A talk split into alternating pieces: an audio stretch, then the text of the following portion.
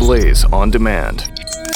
This is Ben Weingarten of the Blaze Books, and today I'm joined by James Piereson, author of the new book, Shattered Consensus The Rise and Decline of America's Post War Political Order. Mr. Piereson is president of the William E. Simon Foundation, a private grant making foundation located in New York City, focusing on education, religion, and problems of youth. He's also a senior fellow at the Manhattan Institute, where he is director of the Center for the American University.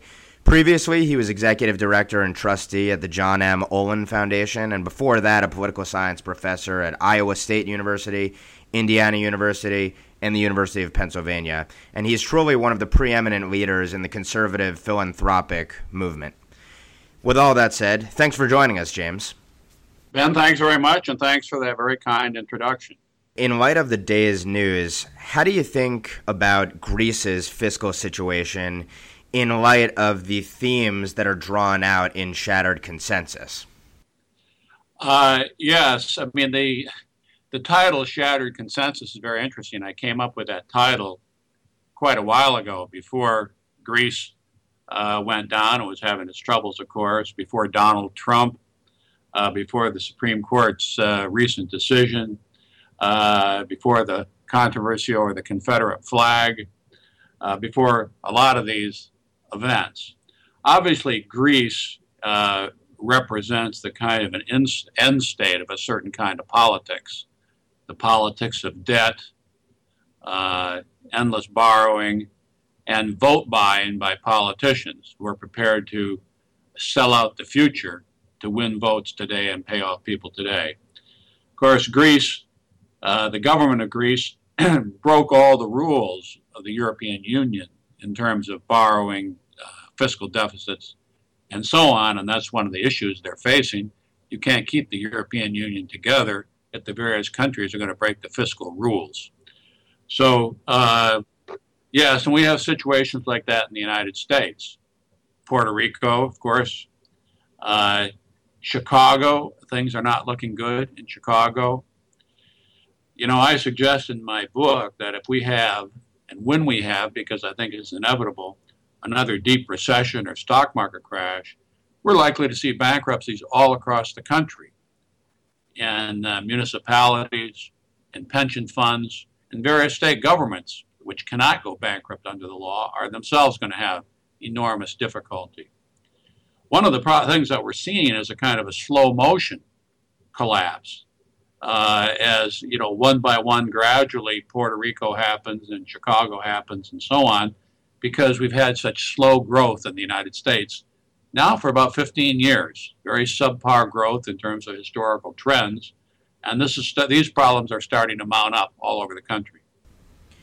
Now, Greece sort of had its consensus, which was in leftist policies, which ultimately bankrupted it, and and we'll see if any of if the compromise that has been worked out actually in practice will be followed, or if Greece will not be subject to further and further further bailouts ad infinitum.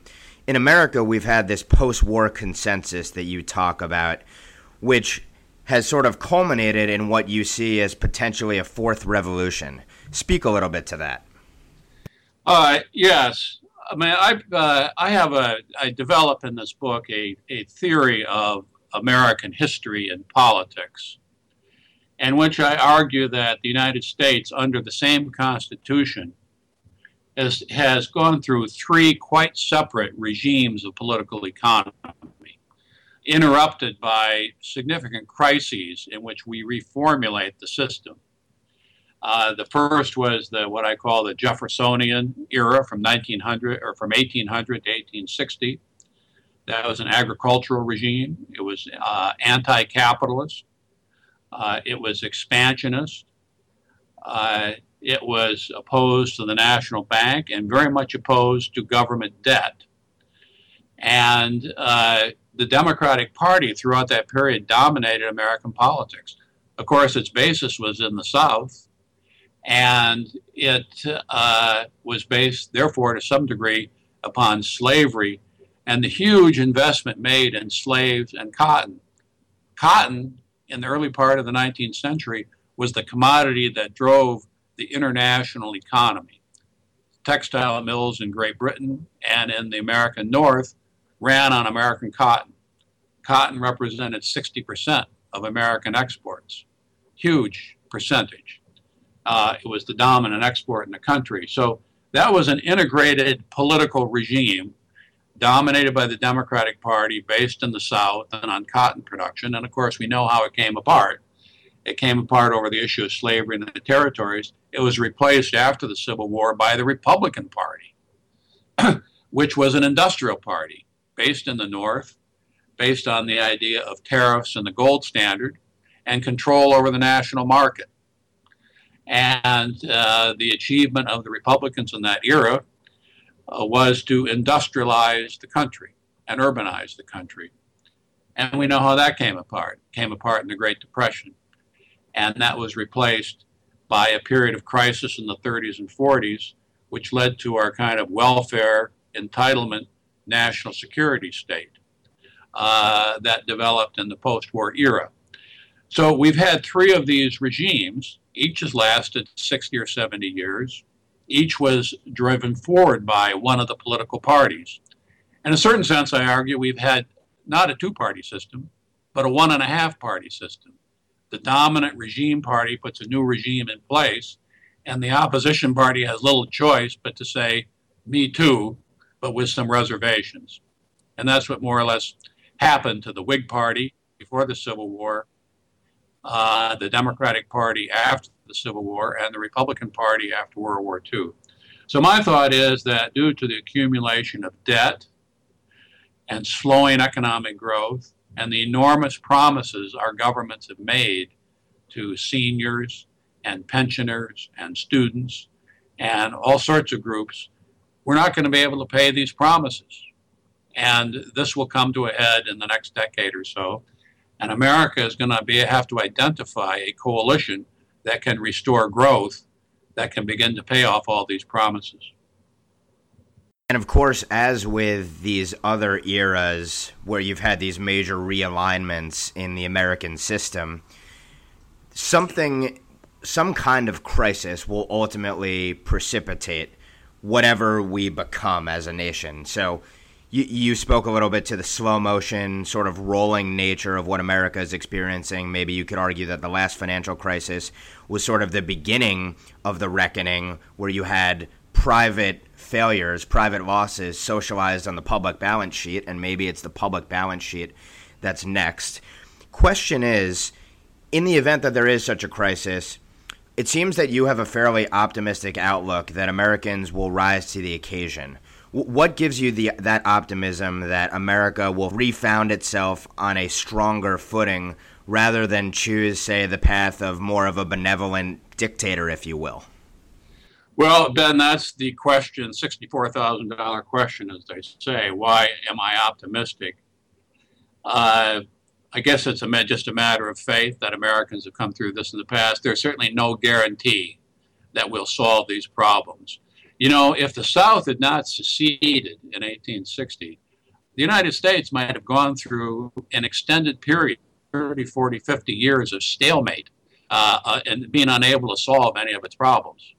So something like that conceivably could happen again. The parties are so far apart, they veto one another, nothing can get done. Uh, so that that is certainly a possibility. My thought, however, is that, and that one of the things that has happened is we've lost the consensus on the value of economic growth. That was one of the pillars of the post-war consensus. JFK was a growth politician. Harry Truman was a growth politician. So was Lyndon Johnson. They saw that growth was the key. FDR was a growth politician. The Democrats have lost their faith in growth and they've uh, gravitated into all sorts of other uh, questions, whether it's global warming or redistribution or multiculturalism and all the rest, leaving the Republican Party as the basically the party that's promoting uh, business growth.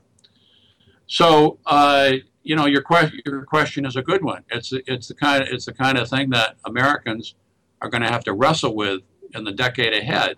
We won't be able to pay for all of our entitlements. We won't be able to pay for all of our poverty programs.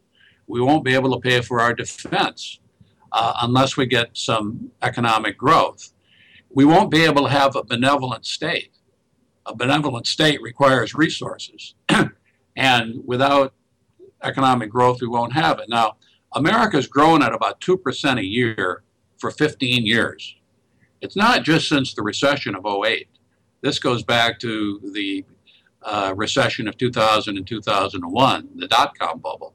America's never fully recovered from that to get the kind of growth we had in the 1980s and 1990s. So we are suffering now, as you suggest, a kind of slow motion. What happens when we get the next recession and stock market crash? It inevitably will happen. Uh, what's going to happen across the country when, when this occurs? Uh, in the wake of 2008, that could, that, that could be devastating. I would say one thing here, just another historical note. The, the period from 1980 to the present has been a remarkable period in the history of American capitalism. You could point to three big things that have happened. One, declining interest rates and disinflation. Very important. That's been going on for 35 years now. Two, a boom in stock and bond prices. Unprecedented. Uh, in 1980 or 81, the total value of all stock markets in the world was between one and two trillion dollars.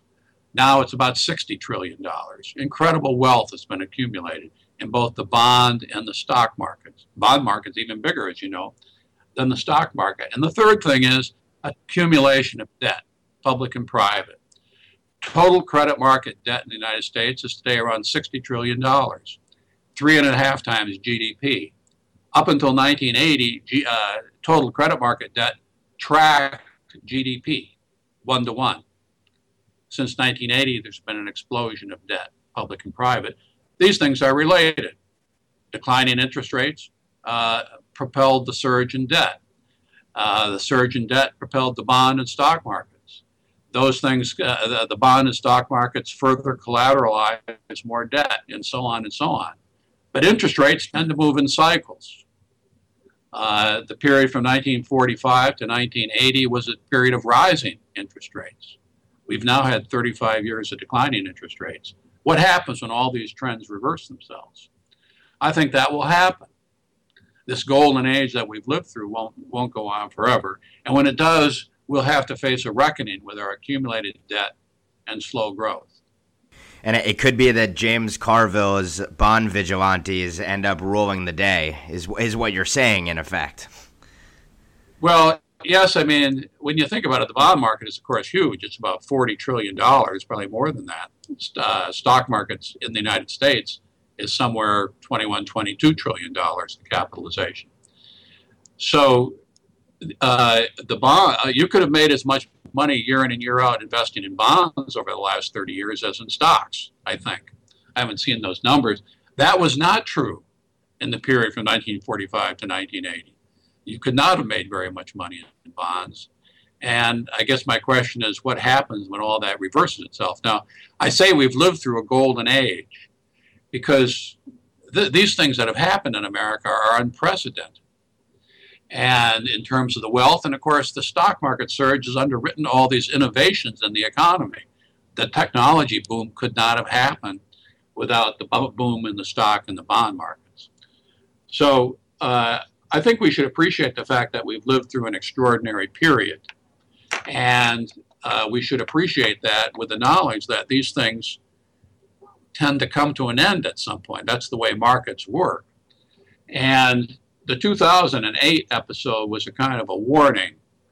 You know, when I think about what happened in 2008, the so-called real estate and uh, mortgage-backed securities crisis, that does not appear to me now, in retrospect, to have been a systematic crisis, unless we believe that stupidity and irresponsibility are part of the system that we have today.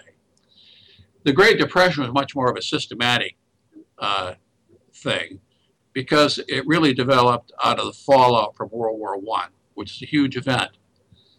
The, the, the subprime mortgage crisis was just a, a, a, dumb thing that the government started with the idea that we, we want to promote home ownership, so we're going to force the banks and the government uh, enterprises to underwrite all these subprime mortgages for people who couldn't afford them. And that's more or less what happened, and we're digging ourselves out of that. But it was a warning as to what could happen if we have a serious systemic problem, and that's probably out there somewhere. and of course, what happens in the general economy, in in political economy generally, ultimately stems from ideas. And two ideas that are crucial to your book that you lay out in great detail are those of John Maynard Keynes and Friedrich Hayek, constantly battling each other throughout the 20th century and now into the 21st century. Speak a little bit to those two figures and their role in your book. Yes, I spend a couple of chapters on Keynes and a chapter on Hayek.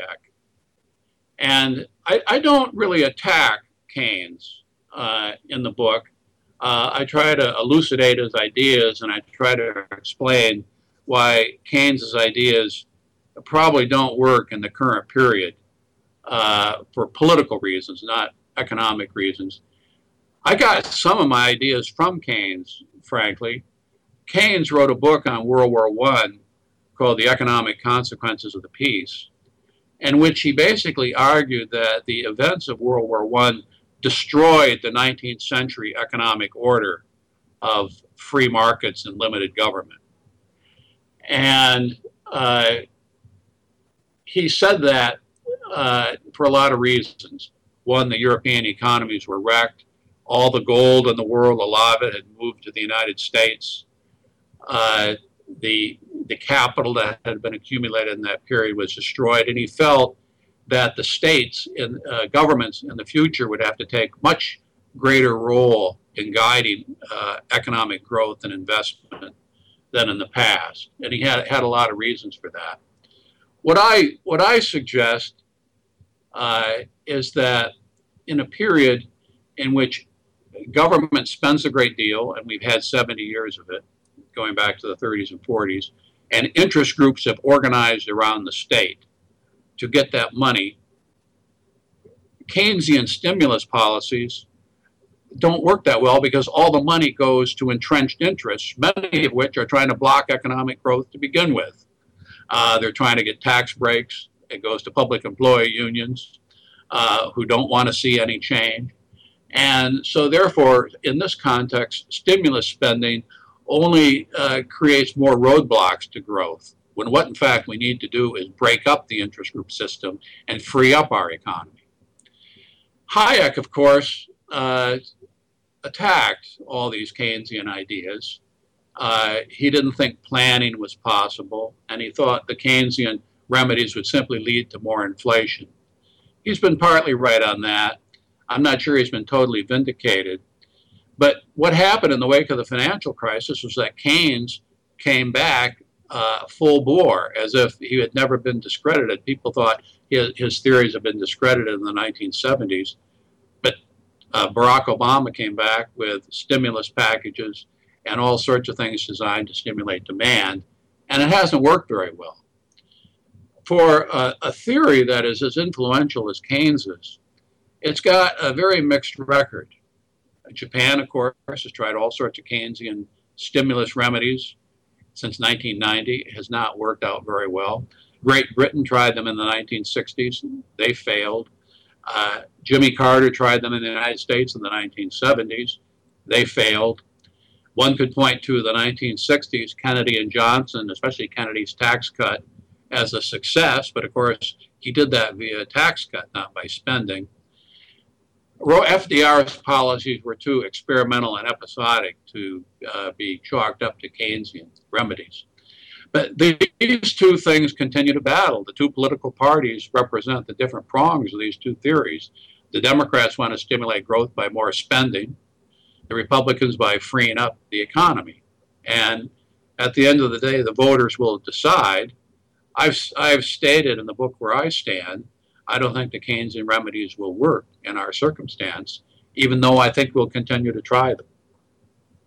I think it's clear, as uh, a former Enron advisor has advocated in the pages of the New York Times for years, that we just haven't thrown enough money at the problems.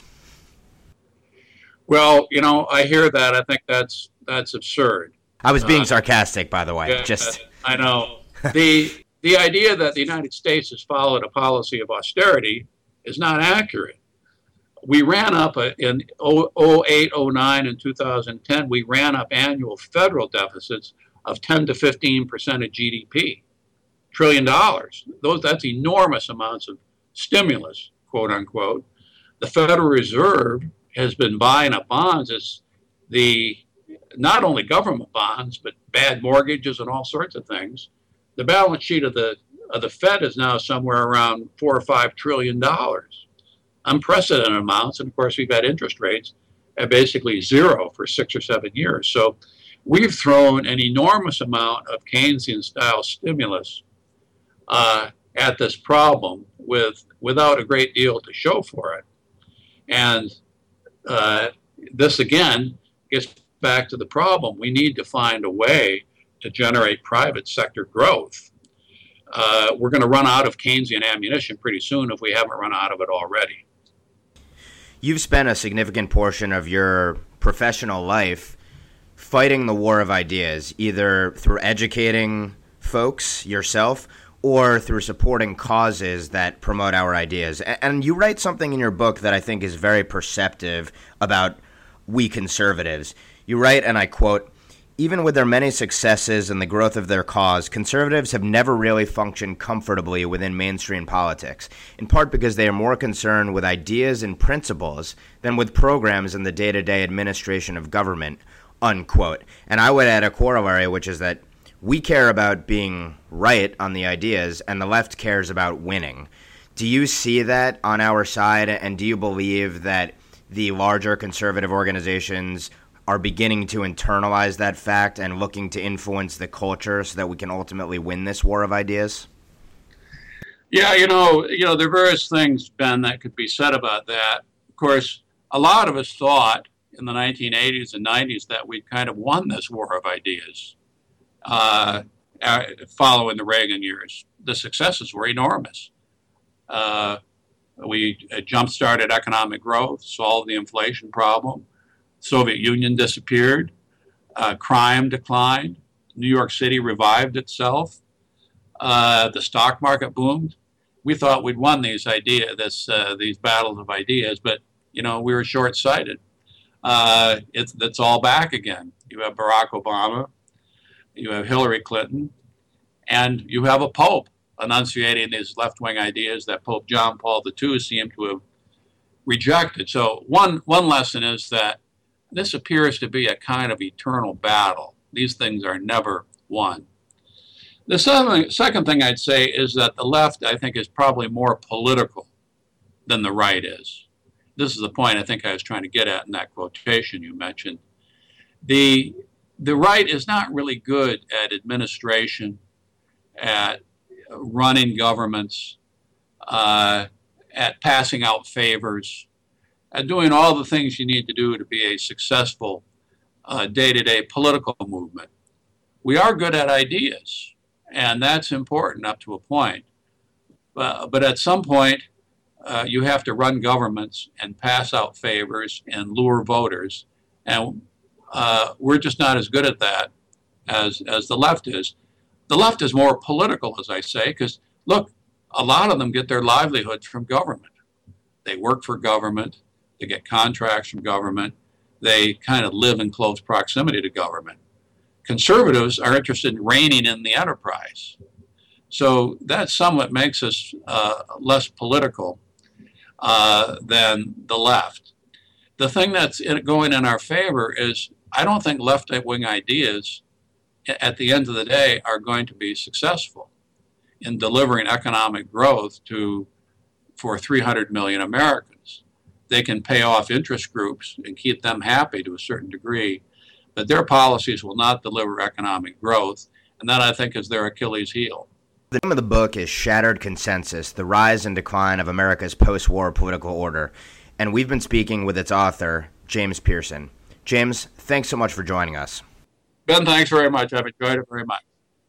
For more on this and other books, you can visit The Blaze Books at www.theblaze.com slash books and follow us on Facebook at facebook.com slash theblazebooks and Twitter at theblaze books. You can follow me on Twitter at bhweingarten.